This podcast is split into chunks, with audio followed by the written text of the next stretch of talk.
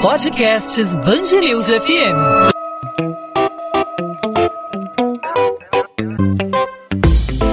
dois às vinte, com Maurício Bastos e Luana Bernardes. Exaustão extrema, estresse e esgotamento físico. Esses são os principais sintomas da síndrome de burnout, distúrbio emocional resultante de situações de trabalho desgastantes que demandam muita competitividade ou responsabilidade. Com a chegada de dois mil e vinte e dois, a Organização Mundial da Saúde passa a oficializar a síndrome como estresse crônico de trabalho que não foi administrado com sucesso. Com isso, o burnout passa a ser tratado de forma diferente.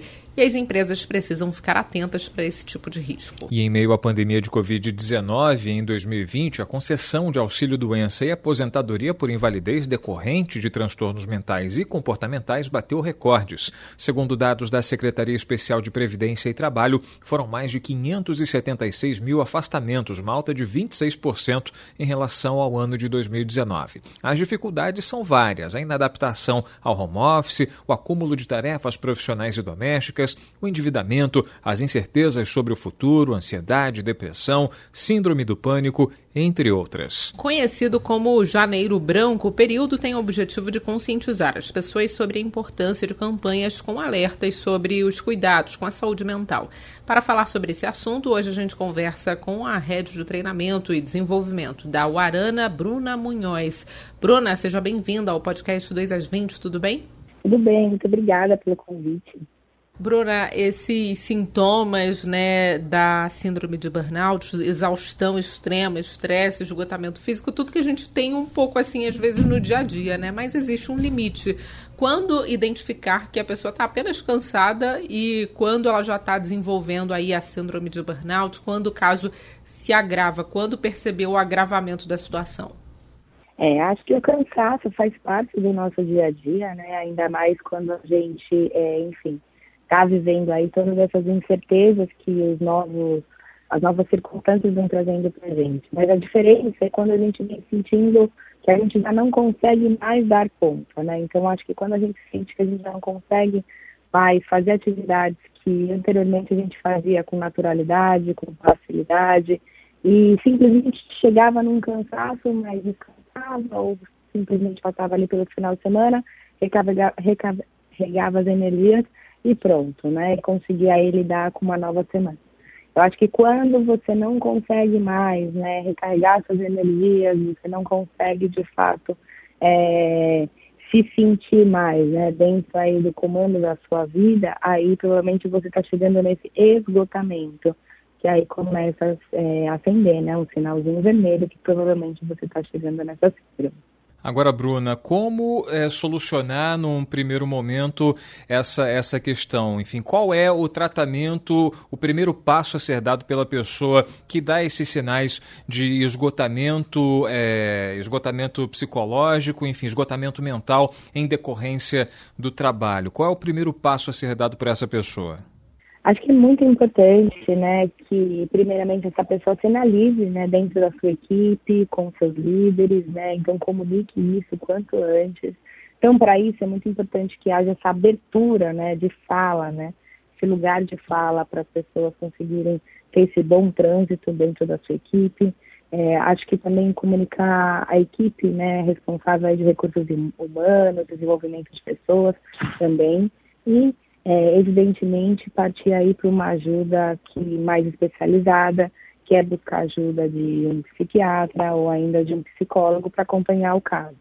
Tá? Então, porque naturalmente, sozinho, a pessoa não vai conseguir é, lidar, né, com essa síndrome, conseguir sair desse estado de esgotamento sozinho. E qual o papel do gestor nesse momento de dificuldade? Como o gestor pode identificar aí um possível caso de burnout antes que algo grave aconteça na empresa? Qual o papel do gestor nesse sentido? Bom, é muito importante, então, né, que o gestor, que o líder esteja olhando para as pessoas, né? Principalmente, eu acho que nesse novo cenário que se configura, no qual a gente vem vivendo um momento de híbrido, né? Então, já não é mais só o home office, mas também já não vai ser provavelmente mais só o escritório. Então, a gente vem vivendo aí, talvez, essa liderança à distância. Então é muito importante que o gestor, que o líder, ele esteja próximo da sua equipe, da forma que for, seja ainda de, é, da forma online, né, tendo contatos diários e percebendo, né, porque como você mesmo trouxe, né, a questão do cansaço faz parte, mas quando a pessoa não consegue mais dar conta, é diferente, então vem aí proveniente de um esgotamento. Então é muito importante que a pessoa perceba essa performance que muda. Então, quando a performance já não consegue mais ser a mesma, né, ou seja, algo está atrapalhando e não é questão de competência nem habilidade, e sim uma questão energética, é importante que o líder converse, né, com a sua equipe, converse com o seu colaborador e entenda, né, esses sintomas, do que está acontecendo, para realmente conseguir evitar ao máximo que se, se chegue nesse esgotamento é, grave. E de que forma o burnout pode se manifestar no, no funcionário, no colaborador de uma empresa, especialmente nesse cenário que a gente tem é, de uns tempos para cá, especialmente é, que a, a Covid acabou acelerando algumas tendências, né? Por exemplo, acúmulo de serviços, acúmulo é, de funções, um funcionário que não consegue é, dar conta de tudo que... de tudo que está sendo é, cobrado, está sendo exigido, se manifesta por meio é, de, de frustrações, por meio de, é, de, algumas, é, de algumas reações não esperadas. Como o, o, o burnout se manifesta, além, claro, desse cansaço, desse, desse esgotamento? Algumas outras reações, como depressão, como ansiedade, também são é, é, manifestações esperadas do burnout? Sim. É, as próprias, essas próprias questões relacionadas a uma ansiedade, além da conta, do tipo dessa questão de não conseguir prever o que vai acontecer, de toda a incerteza, a falta de controle, então pode vir aí com uma ansiedade um pouco maior do que o normal, né, do que a pessoa mesmo lidava, até mesmo emoções mais negativas, né, ou seja, a pessoa está vivendo mais angústia, mais tristeza, né, o que pode também olhar aí para um quadro um pouco mais depressivo, né, da pessoa não está conseguindo mais se expressar ou conseguir é, trazer à tona emoções mais positivas. Então, é, são sinais, né, de que a pessoa está vivendo esse esgotamento. Então, não realmente só o cansaço, mas é, esses outros sintomas também aparecem com frequência, né? Então, a ansiedade, é, alguns sintomas depressivos, isolamento social, então a pessoa provavelmente não quer mais ter um convívio social normal, prefere ficar, né, aí dentro de casa, sozinho. Um desânimo pode aparecer também, né, proveniente aí desse esgotamento. Insônia também é algo que pode aparecer, então a pessoa de repente tem um, um, tinha um sono normalizado e de repente começa a ter dificuldade para dormir, pode ser um sinal aí também desse esgotamento. Acho que dentre esses aí são os principais sintomas que podem aparecer. Bruna Munhoz, Head de Treinamento e Desenvolvimento da Uarana, obrigada pela participação, pelos esclarecimentos aqui no podcast dois às vinte. Obrigada a vocês, muito obrigada mesmo pelo convite, espero ter contribuído. dois às vinte, com Maurício Bastos e Luana Bernardes.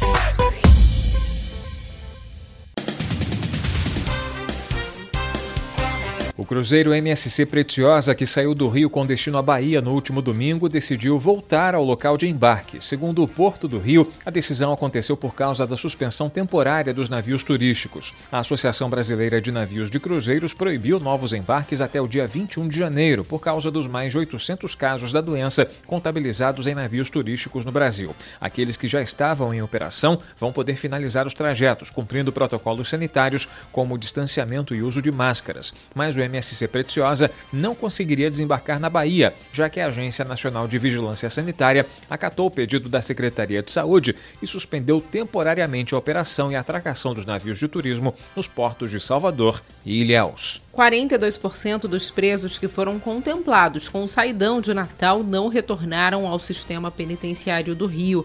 A taxa equivale a quinhentos e vinte e dois dos mil duzentos e quarenta detentos que deixaram os presídios.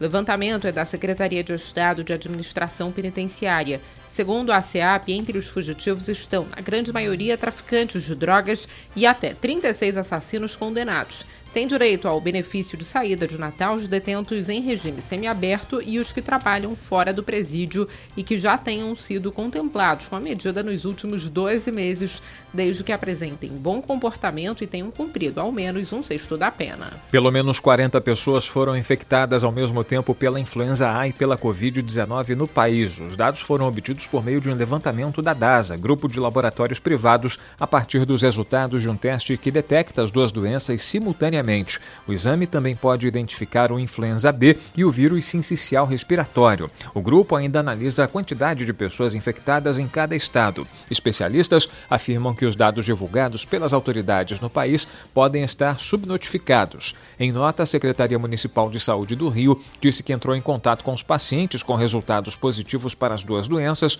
a partir de exames feitos na rede particular e que faz a devida investigação epidemiológica. Em meio ao aumento de casos confirmados de covid dezenove, a cidade do Rio vai ter outros cinco polos de testagem para a doença nos próximos quinze dias. O anúncio foi feito pelo secretário municipal de saúde, Daniel Sorães. O município está com transmissão comunitária da Ômicron e, segundo o secretário, a variante é a principal preocupação neste momento. A taxa de testagem positiva para o coronavírus na cidade está em treze por cento. Até a segunda-feira, o número divulgado era de nove vírgula seis por cento. Segundo o secretário Daniel Sorães, esses ainda não são os reflexos do Réveillon. O crescimento já era observado pela pasta devido à nova variante. Em dezembro, o número de internações por covid dezenove de pessoas que não receberam nenhuma dose de vacina foi vinte e um por cento maior do que o número de pessoas que receberam pelo menos uma dose. O bloco de carnaval Banda de Ipanema cancela o desfile de rua de dois mil e vinte e dois. A justificativa para o cancelamento foi o risco de contágio pelo coronavírus e pela influenza, já que a população estaria exposta durante o evento, mesmo com as medidas de proteção tomadas, como vacinação, máscaras e distanciamento social. Fundado em mil novecentos e sessenta e cinco, o tradicional desfile espera voltar a ser realizado em dois mil e vinte e três. O bloco Meu Bem Volto Já, que percorre as ruas de Copacabana e Leme, na Zona Sul, também anunciou que não vai desfilar este ano. dois às vinte.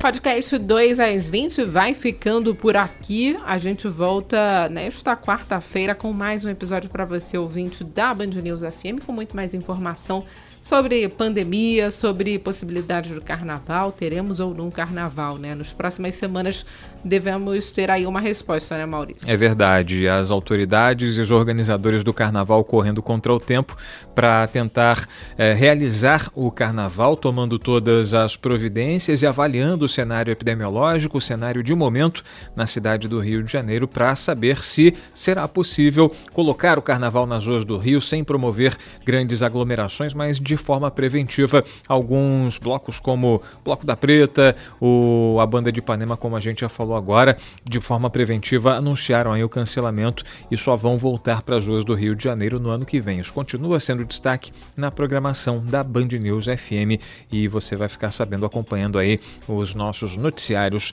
ao longo do dia. A gente volta nessa quarta-feira e, claro, com a sua participação, não apenas ouvindo, mas também mandando sua sugestão, sua crítica, sua pergunta. Fique à vontade para participar. Você entra em contato comigo pelas redes sociais no arroba Maurício Bastos Rádio no Instagram. E com você, Luana? Comigo pelo Instagram também, Bernardes underline Luana, Luana com dois N's, onde eu falo sobre minhas leituras, sobre a coluna de literatura também aqui da Band News F M do Rio de Janeiro. A gente volta então nessa quarta, o encontro está marcado. Tchau, Luana. Tchau, tchau, Maurício. Até lá.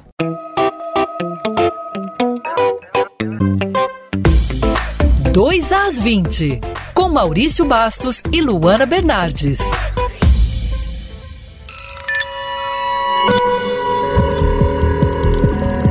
Podcasts Band News F M.